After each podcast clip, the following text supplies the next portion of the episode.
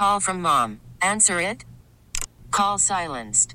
Instacart knows nothing gets between you and the game. That's why they make ordering from your couch easy. Stock up today and get all your groceries for the week delivered in as fast as 30 minutes without missing a minute of the game. You have 47 new voicemails. Download the app to get free delivery on your first three orders while supplies last. Minimum $10 per order. Additional terms apply. T-Mobile has invested billions to light up America's largest 5G network from big cities to small towns, including right here in yours. And great coverage is just the beginning. Right now, families and small businesses can save up to 20% versus AT&T and Verizon when they switch. Visit your local T-Mobile store today.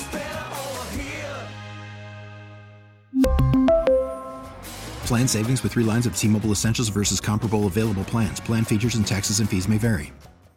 Us in the studio now is our own fourth district congress Congressman Ron Estes. Congressman, thank you very much for joining us this evening. Well, thank you, Jeff. It's great to be on with you. I appreciate that. So I understand you just returned from the border. Is it as bad as it appears? That's right. We had 65 members of Congress down with uh, Speaker Johnson and uh, walking through the, the process there at Eagle Pass. And Eagle Pass is kind of uh, Grand Central for what's going on on the border. Uh, basically, that's the point where more and more numbers go across. So we, we hear now on average, uh, we're seeing at that point, checkpoint in, at Eagle Pass, 1,400 people a day coming across that border. Wow. And when they had their Christmas surge, which the 10 days around Christmas, the cartels were pushing more people across. Uh, they were actually doing 2,400 people a day uh, through that process, through that, that, that sector, that 240 mile sector uh, which obviously encompasses a good part of the border, but uh, it, there's still a whole lot more of the border that other people cross as well. And so it, it's a strain that's being put on our Customs and Border Patrol folks to be able to process those people. Uh, and in the meantime, when they had the big push going on uh, at the end of December, there were no Border Patrol agents out patrolling. They were having to process all these people and work them through and send them elsewhere throughout the country. So we literally do not know who else came across the border during that time because there were no border patrol agents out. There. And that's what's very scary. Yeah. So I understand you witnessed some people actually crossing the border in front of you. It really did. It's a it's a disgusting thing to see. But as we were standing there, members of Congress and and the Capitol Police and and the, the law enforcement there, people just calmly walked across the river. They climbed up the bank and and then the process is that they're just put into a van, carried off to a facility, which we saw, very nicely set up facility, uh, and they're they're processed. Basically, they try to get identification for them. They try to uh, uh, find out where they came from, get information around that, and then they feed them and clothe them, and, and they can keep them in the facility and and try to research whether there's uh, any if they're gang members, they're criminals, what's the status of them, and then they just release them into the country. I mean, that's that's the disgusting part about what the president. so, how do you even know who someone is? I mean, they're they're not carrying credentials, I assume, across so, the border. Actually, surprisingly enough, some of them are. I mean, it's gotten so bad the way the cartels control the border over there. They actually go out and advertise to countries around the world, and basically, it's it's it's a heyday for them.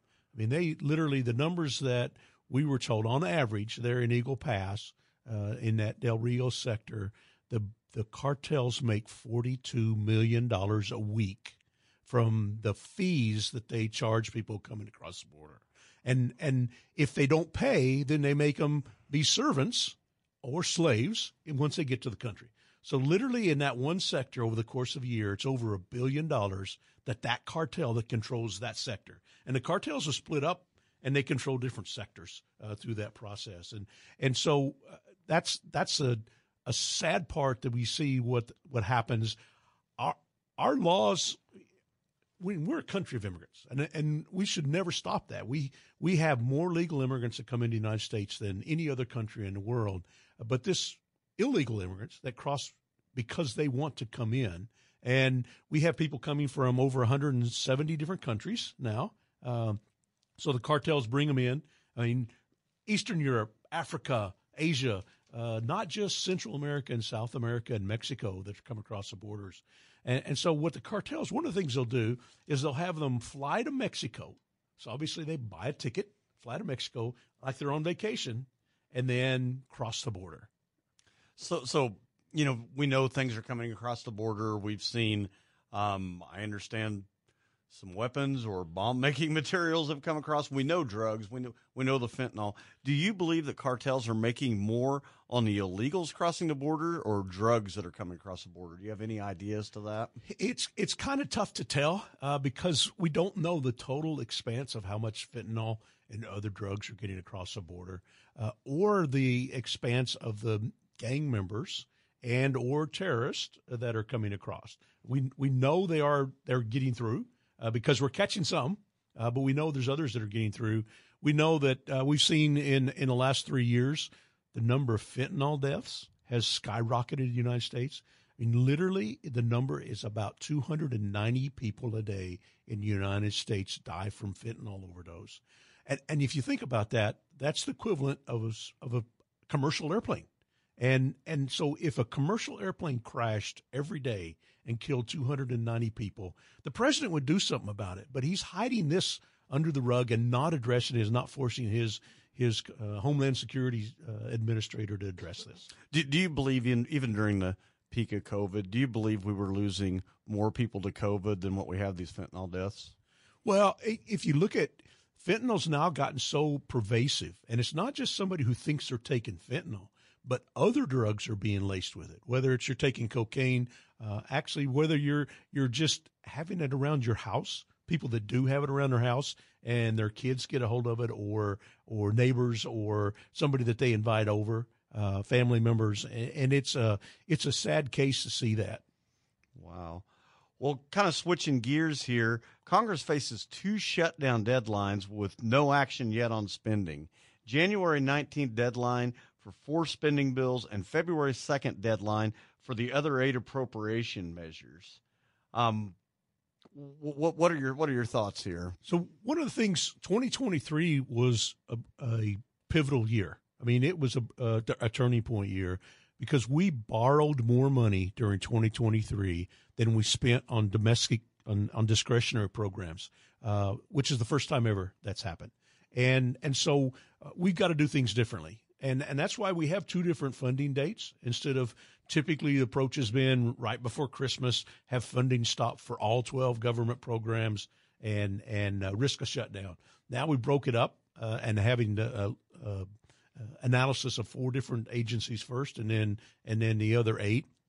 Uh, I've actually uh, gotten an update from the speaker today, as a matter of fact, that they've actually agreed to a top line number on the spending bill. Okay. Um, which which is good because it's the top line number that was agreed to on the debt limit bill passed back in May. So it's not higher than that. That's one thing that's that's an improvement over the normal absolutely, process. Absolutely. Normally, the process has been if you can't come to an agreement, then just throw more money at, at the problem, and and magically everybody will agree. Enough people will agree to it to get it to pass. Yeah. Well, hey, this is um this is Jeff Blubaugh, and we're with Congressman Ron Estes this morning, filling in for, for John Whitmer on the John Whitmer Show. The, the new year's only a few days old, and already we've broken a record. Our national debt has surpassed 34 trillion, and just the week since Christmas, we've accumulated nearly 100 billion dollars in new debt. Is there any hope of cutting the spending in D.C.? So that that's really the an important part. And you know, I mentioned earlier about 2023 being a pivotal year in terms of the amount of debt that we incurred. Right now, every American citizen owes $100,000 in debt. Everyone. And and that's and if you look at it from a standpoint of a taxpayer or a tax return, uh, which may include a family, may include a couple, uh, that's over $250,000 for tax returns uh, that are owed in, in debt. So one of the things that's great about us actually focusing on doing different process for the appropriations process is that we can actually start to bend some of this spending curve down. We've got to do that. I mean, it, would be irresponsible to continue down the path that's been going on for decades now. Uh, but we've got to stop this and we've got to turn it around. Otherwise, our kids and grandkids are going to have this massive debt and they won't enjoy the freedoms of America. You know, I, I remember in the mid to late '80s, and I was in high school, and I think the number was seven or eight thousand dollars now a hundred thousand dollars per person for national debt. I mean, just reining it in is. is, is I sure, certainly appreciate everything you're doing for us, Congressman. Thank you for joining us this evening. And if folks want to reach out to you, they can contact or they can find you at Twitter at Rep Ron Estes and online at estes.house.gov. Is that correct? That's great. That's right. Those are our those are official uh, sites, and you can actually sign up for a weekly newsletter and and get that through our official site. It's it's one of those that we can't sell your email address, so we wouldn't want to do that anyway. But uh, it's a good way to, to get facts out. That's a that's a big piece about what we want to do is get the truth out of what's going on. We appreciate everything you're doing, Congressman. Thank you for joining us this evening. It's always a pleasure, my friend. Thank you. Great. Thank you, Jeff. T-Mobile has invested billions to light up America's largest 5G network from big cities to small towns, including right here in yours. And great coverage is just the beginning. Right now, families and small businesses can save up to 20% versus AT&T and Verizon when they switch. Visit your local T-Mobile store today.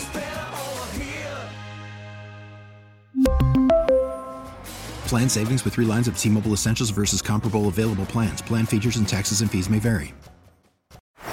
Baseball is in full swing. NBA playoffs are heating up, and your NFL team is gearing up for training camp. Listen to the latest on the teams you love here on the Audacy app. The biggest sports radio stations in the country, providing unrivaled local coverage of their teams, all in one place.